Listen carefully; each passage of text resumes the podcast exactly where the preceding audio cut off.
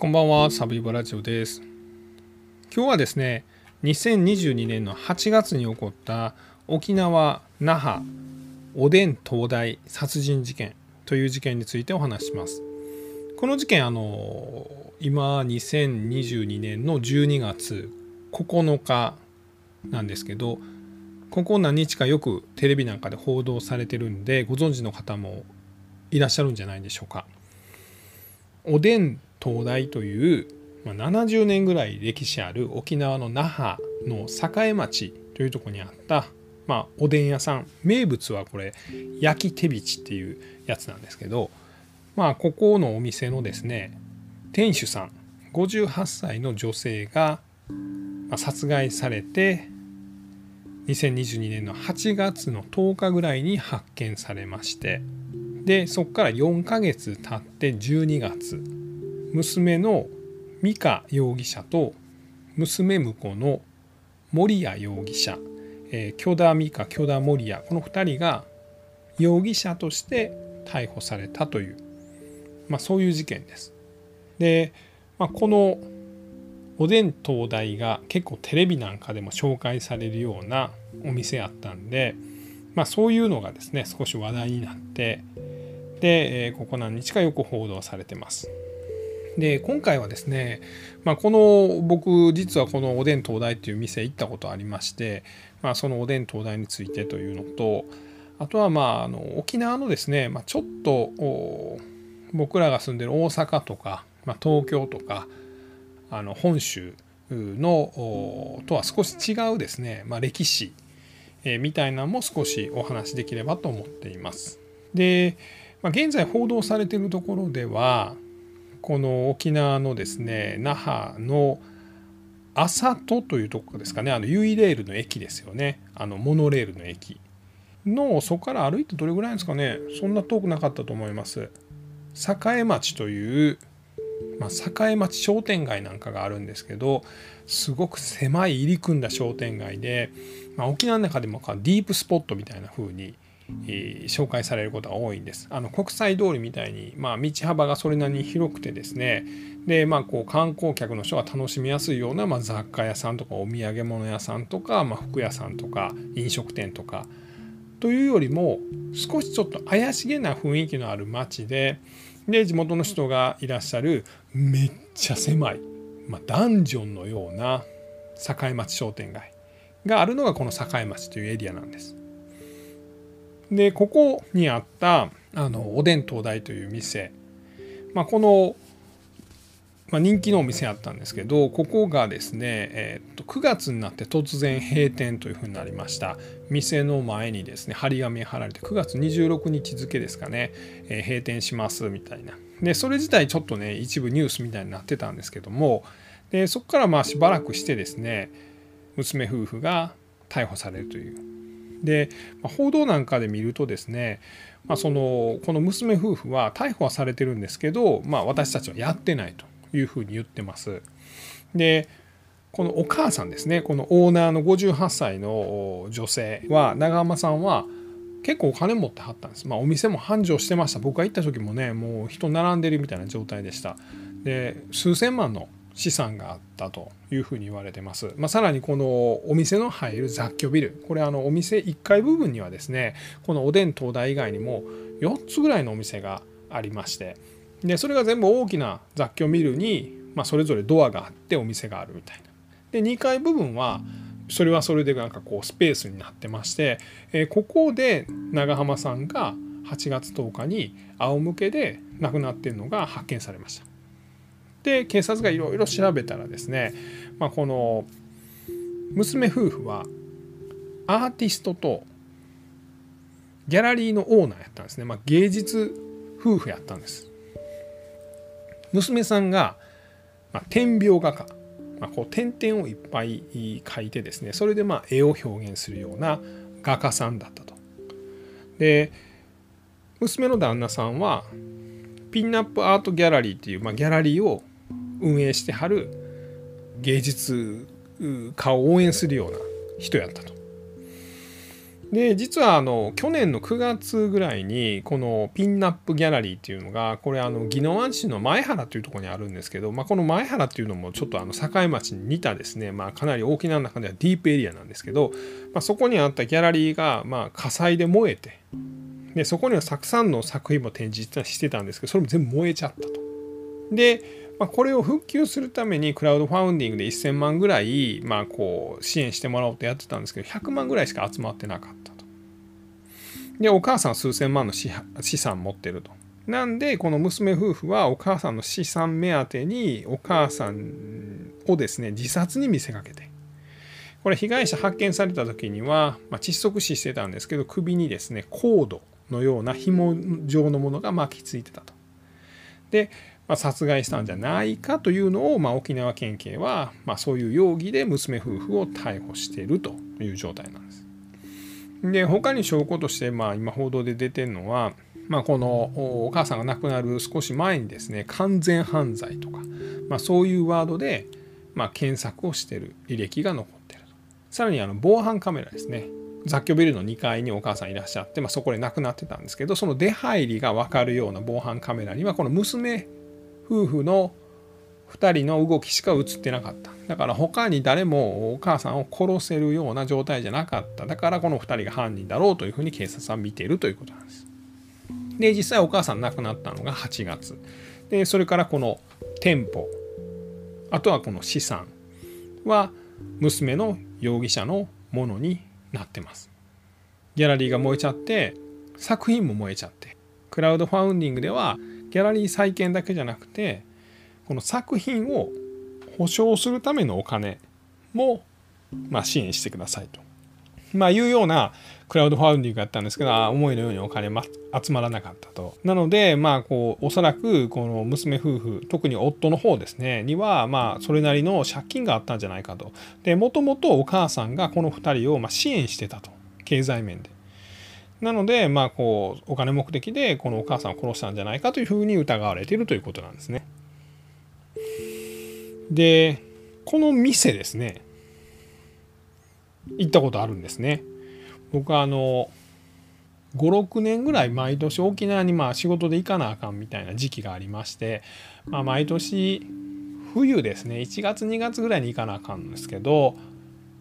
何回目か行った時に仕事の関係の人にですね「寒いも飯行こう」ああありがとうございます。ぜひぜひ行きましょう」っつって「那覇で飯食おうや」っつって「おもろいとこ連れてったるわ」っていうので連れて行ってもらいました。実はその前に「何食べたい?」って言われて「あ何でもいいっす」って言ったら「あのアグー豚食いに行こうや」っていうのでアグー豚のねしゃぶしゃぶをもうたらふく食わしてもらったんです。3人ぐらいで行ってもう仲間もうパンパン。ね、そこからおもろいとこあんねんっていうのでこの栄町の商店街みたいな案内してもらいました。商店街の中にあるちょっと立ち飲み屋みたいなとこで飲ませてもらってすごいディープな感じなんですね。なんかこう闇金牛島くんとかでもちょっとね紹介されてたようなエリアやったりとかあなんかその映画の撮影の現場になったりするような、まあ、そんなとこやったんですけどその境町商店街のすぐ近くにあるのがこのおでん東大なんですよね。その時はね僕が行ったんが2017年か18年ぐらいなんですけど夜の9時半とか10時ぐらいしかオープンしないんです。で、えっ、ー、と閉まるのが朝の4時ぐらい。なのでなんだろうもう夜中しか空いてないんですよね。でもオープン前の9時半ぐらいには人も並んでるんです。ちょっと僕らも並んで入りました。カウンターが4席5席ぐらいあったのかな。で座敷があってトータルで20人ちょっとぐらい座れるようなそれぐらいのお店ですね。一人で切り盛りしてはりました。この亡くなった長浜さんが。で「いらっしゃい。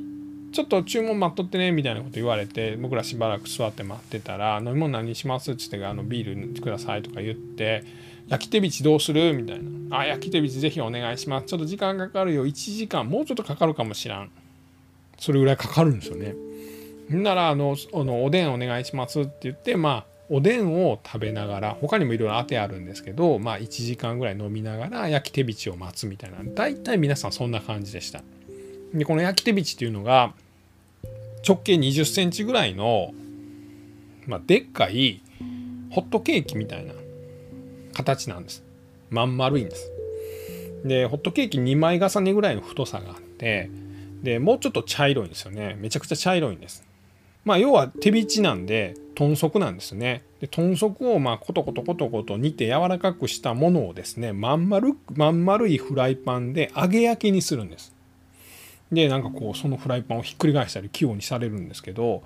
でとにかくじっくりじっくり揚げ焼きにするんで時間がかかるんですね。だから1個作るのに1時間ぐらいかかるっていう。大変やなと思うんですけど。ででっかいホットケーキみたいなのが出てきてでそれをまあみんなでこうつつきながらつついたらまあ豚足なんでねホロホロホロホロ剥がれていくんですけどそれをまあ食べるんです。表面パリパリ中トロトロみたいな。そんな感じです。でもう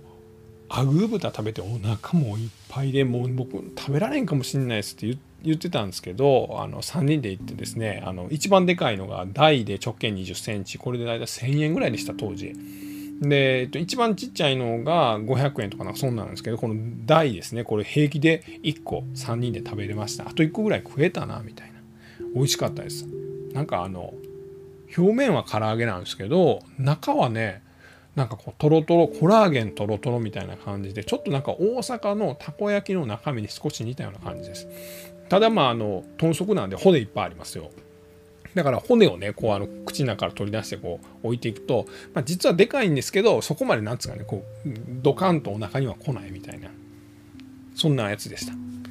で、えっと、沖縄おでんもちょっと面白くてなんかまあなんだろうあの中身っていうよりいわゆるホルモンなんかも入ってましてあとはねなんかこう葉物ですね。葉野菜。なんかネギとか。なんかレタスみたいなやつとかなんかそんなんも入っててそれもなんかこうあのいわゆるこの大阪とかのおでんとはちょっと違うなというふうに思いましたね。なんかそんな店です。で3人で行ってもなんか6000いかんかったとかなんかそれぐらいの値段やったんで、まあ、結構やっぱ安いんですよね。でなんで夜中しか空いてないかっていうのがこれはちょっとあの沖縄の、まあ、歴史みたいなところになるんですけど沖縄にはですね、まあ、いわゆるチョンノマと言われる、まあ、風俗ですねが結構あったんです。これ1950年戦後ちょっと経ったぐらいから2010年ぐらいまで、まあ、これあの特殊社交街社交ですねあの社交ダンスの社交に町と書いて特殊社交街っていうのがいくつかあったんです。有名なところが、えー、宜野湾市の前原というところでもうあといくつかはあの五座の吉原っていうところこれ沖縄市かな？で那覇には栄町と神里原っていうところですかねまあ、こういうとこにあるんです。でこれ何かというと、まあ、簡単に言ったら米軍相手の、まあ、風俗店やったんです。まあ、1945年日本は敗戦してですね、まあ、時に特に沖縄はま米軍がたくさん来ます、まあ、基地もどんどんどんとできましたしもともとアメリカやったわけですよねあの戦後は。でそこでまあやっぱりこの日本の女性がですねこのアメリカの軍人さんにこうレイプされるみたいなことがやっぱ多発していくんですよね。でまあこれじゃいかんということでそのまあまあ、合法と言い切れるのかどうかはあれですけどある程度まルール下で、まあ、そういうその血気盛んなこの米兵がまあそういう欲望をま解消できるような場所というのでできたのが特殊社交外です。でこれがなんかいくつか沖縄の中にもできるんですね。でそれがあのまあ、年を経つとですね、まあ、もう米兵はお断りで日本人相手のま風俗街へと変貌していくんです。でいわゆるお店はですね、まあこうまあ、女性の方は分かりにくいかもしれないんですけれどもあの大阪で言うと飛び出しんちみたいにですね、まあ、あんなちょっとなんかこうあの日本風情というよりは、まあ、沖縄の、まあ、こう建物があって、まあ、ドアがいっぱいあってですねそこに、え女性が、まドアの玄関口みたいなんで座ってはるんです。でそこの目の前をこう男が歩くんですね。だから「お兄さんお兄さん」って声かけてきはるんです。でパッて顔見て「あこの子かわいいな」って言って「まあちょっとどっから来たんですか?」みたいな喋って「上がっていきません」みたいなこと言って「いくら?」え15分が5000円です。1時間は1万円です。みたいな。で、じゃあお願いするわって言って中入るとですね、まあ、ベッドだけがある部屋がまあ3つ4つぐらいその建物の中にあってですね、まあそこでまあそういう売春が行われて、で、お金払って男は帰っていくと。まあ、こういうのがその特殊社交界っていうので、えー、1950年ぐらいから2010年ぐらいまで沖縄には何か所かありました。でそれがですね、まあ、こう2009年ぐらいから、まあ、沖縄はまあ浄化作戦これなんかこの沖縄県警は浄化作戦というふうに言ったんですね。えー、まあ浄化するですねっていう感じありますよね。あれとまあトランプのジョーカー、まあ、最後の切り札というような意味合いで、まあ、ジョーカー作戦と言いました。は？って感じはするんですけど、まあ、ネーミングセンサーを置いといて、まあ、そういうのはもうなくそうということをしました。でこれなんでなくそうとしたかっていうと大丈夫ですか？これ興味あります？この話。僕むちゃくちゃ興味あるんですけど、すいません。ちょっと話させてくださいね。まあ、なんでなくそうとしたかというと、一説にはですね、まあ、この暴対法ですね、まあ、暴力団をまあこう締め付けしていこうというところで、その暴力団の資金源にやっぱこうやっぱ風俗店はなっていくんです。もともとこれスナックという立て付けでやってましてですね、まあ、こうスナックでですね、この男女が出会ってですね、まあ、テンション上がって恋愛関係になってそういうことをいたしたっていうような体なんです。まあ、ちょっとこう非合法な部分もあるので、えー、やっぱりこれはあの暴力団の資金源になってたと。でそれをなくそうというのが一つともう一つがいわゆるこの普天間基地これがあの宜野湾市にあるんですけど、まあ、沖縄の少し北側ですね。でこの宜野湾市の、ま、普天間飛行場が、ま、こう日本に返還されると、まあ、アメリカ軍基地が日本に返還されるというのが1990年代後半ぐらいに決まるんですよね。で、まあ、結局そこからあの、えー、じゃあどこに代替基地を置くっつって辺野古やっつってね辺野古はダメだみたいなことを言い出したりして、まあ、結局今なお普天間基地は日本に返還されていないんですけれども一応この普天間飛行場は宜野湾市の4分の1ぐらいの大きな面積なんですけどここを沖縄としては跡地をどういうふうに利用するかっていうのは実は方針はもう決まってるんです。ここにも線路が走ってきてですねであの住宅ができたりとかショッピング街ができたりとか何やったら大きなあのアミューズメントパークといいますかテーマパークみたいなのもできてですねでさらに大学なんかもできるみたいな構想はあるんです。でこの宜野湾市に前原というその、まあ、風俗街がありまして、まあ、これあんまよろしくないとこのまま置いといたら。というのもあって、まあ、あの沖縄のこの普天間基地の跡地利用と同じタイミングでもうここ潰そうというのでこのジョーカー作戦というのが行われたんです。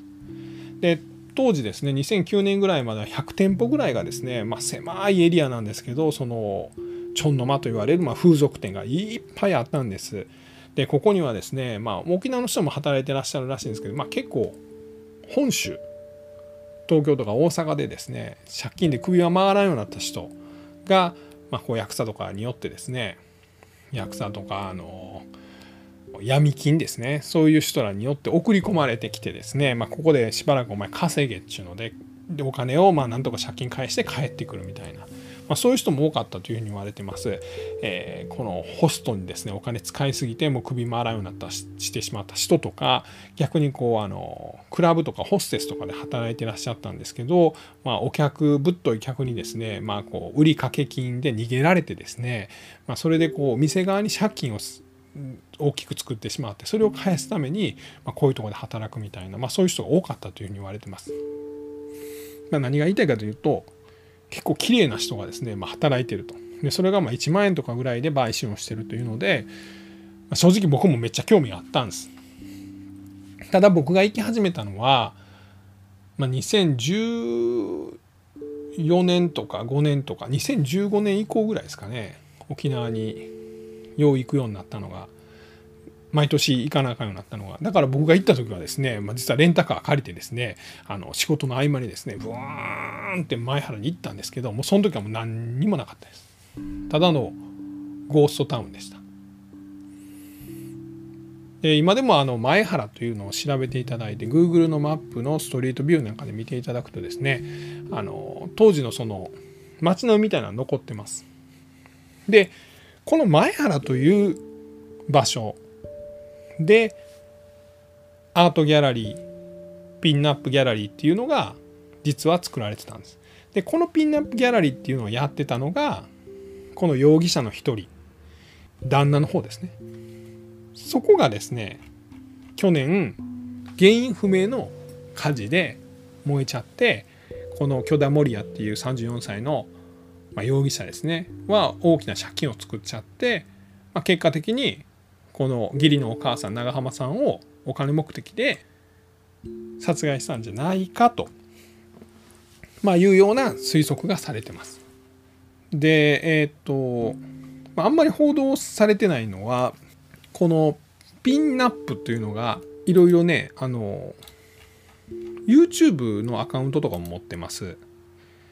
えー、pin-up ピンナップですね。で検索したら、え、チャンネル登録200人ちょっとぐらいしかいないんですけどえー、っといくつか動画を上げてます。でその上げてる動画の中に一つにですねこれ沖縄のテレビ局が取材した動画がありましてここできたのは2019年ぐらいなんですかね。あのまあ、要は前原が、まあ、そのジョーカー作戦によってこのチョンの間が全て摘発されて100店舗ぐらいあったその風俗店が全てなくなってしまってゴーストタウンになってしまったと。でゴーストタウンになったのはなったでですね、まあ、ちょっと防犯上ややこしいと。まあ、要はまあ明かりもなくなって人もいなくなったんで、まあ、ここが犯罪とかに使われてしまうんじゃないかと、まあ、いうこともあってこの許田容疑者はここにギャラリーを作りました。もともと町の間だった店舗をその形はそのまま残して、まあ、ここにですねたくさんのこの写真とか芸術作品を並べたんです。でその中の一つがですねこの奥さんだった許田美香容疑者。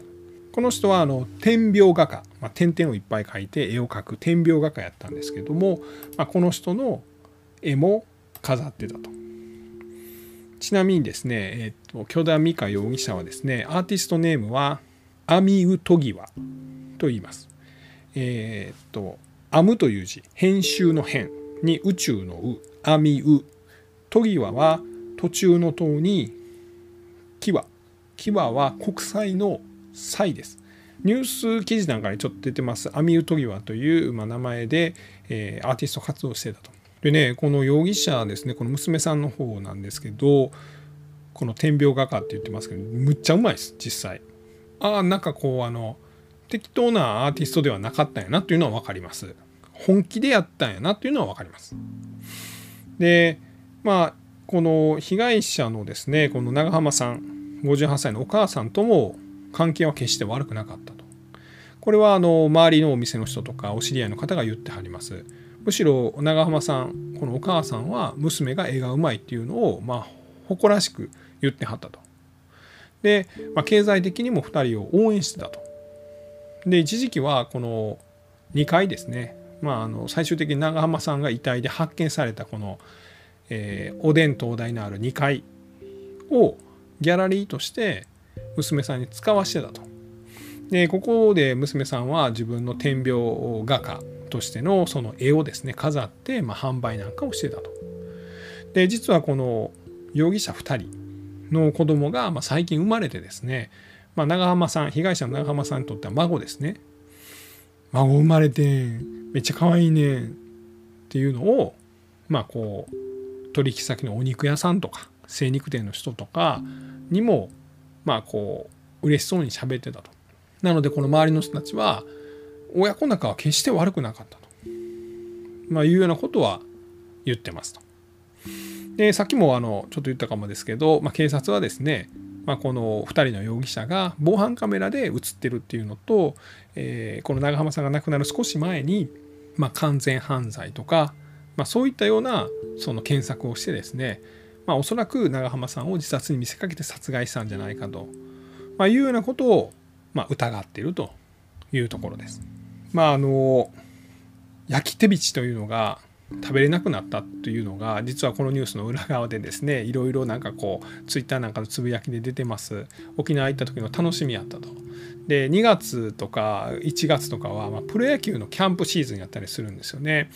で、まあ、そのタイミングで、まあ、そこに行ってですねこのお店に行って、まあ、それを食べるのがすごい楽しみやったっていう人も多かったみたいです。でまあこの沖縄自体でもこのお店はすごい有名で、えー、なので9月26日には閉店の張り紙これおそらくまああの娘の容疑者が貼ったものやというふうに言われてるんですけれどが貼られた時にはですねそれ自体がニュースになると。まあ、いうようなお店でもあった地元に愛された店やったと、まあ、いうことですね。最終的にねこの誰がこの長浜さんを殺害したのかというのは現時点では分からないんですけど僕はなんかこのお嬢さんの絵をね見たところその何て言うんですかねこのあの何やろなんかこう遊びでアーティストをやってたんではないんだろうから何があったんかなっていうのは思います。でこっからはね僕の推測です。やっぱり僕が思うには2021年9月にその宜野湾市の前原にあったこの娘婿容疑者の一人がやってたアートギャラリーピンナップギャラリーが、まあ、謎の火事で焼失燃えてしまったと。ここがちょっとおかしいなというかちょっと変やなというふうに思います。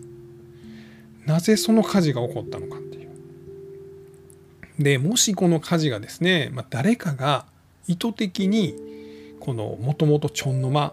だったところに火をつけてでそれを全部燃やしてしまった。で、まあ、それが原因でこの容疑者たちはお金に困ってですね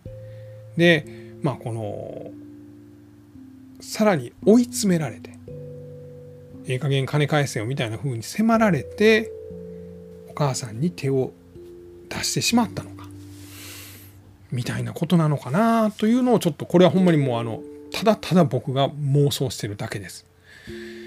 まあ、ここからはねあのいろいろこれから警察の調べがあの進むと思います。やっぱりどうしてもあの証拠が少ないので、まあ、このままあの裁判になったらですね、まあ、結構裁判自体は長引くというふうに見られます。まあ、なのであのすぐですね、まあ、もし容疑者2人がですね自供すればあの話は早いですけれどももしそう否認否認もしくは黙秘を続ければですね、まあ、そんなすぐには裁判が始まらないのかなと、まいうようなことを思っております。えー、そんなところでございました。えー、今日はですね2022年の8月に沖縄の那覇市で起こった沖縄那覇おでん東大事件についてお話をさせていただきました。最後に聞いていただきましてありがとうございます。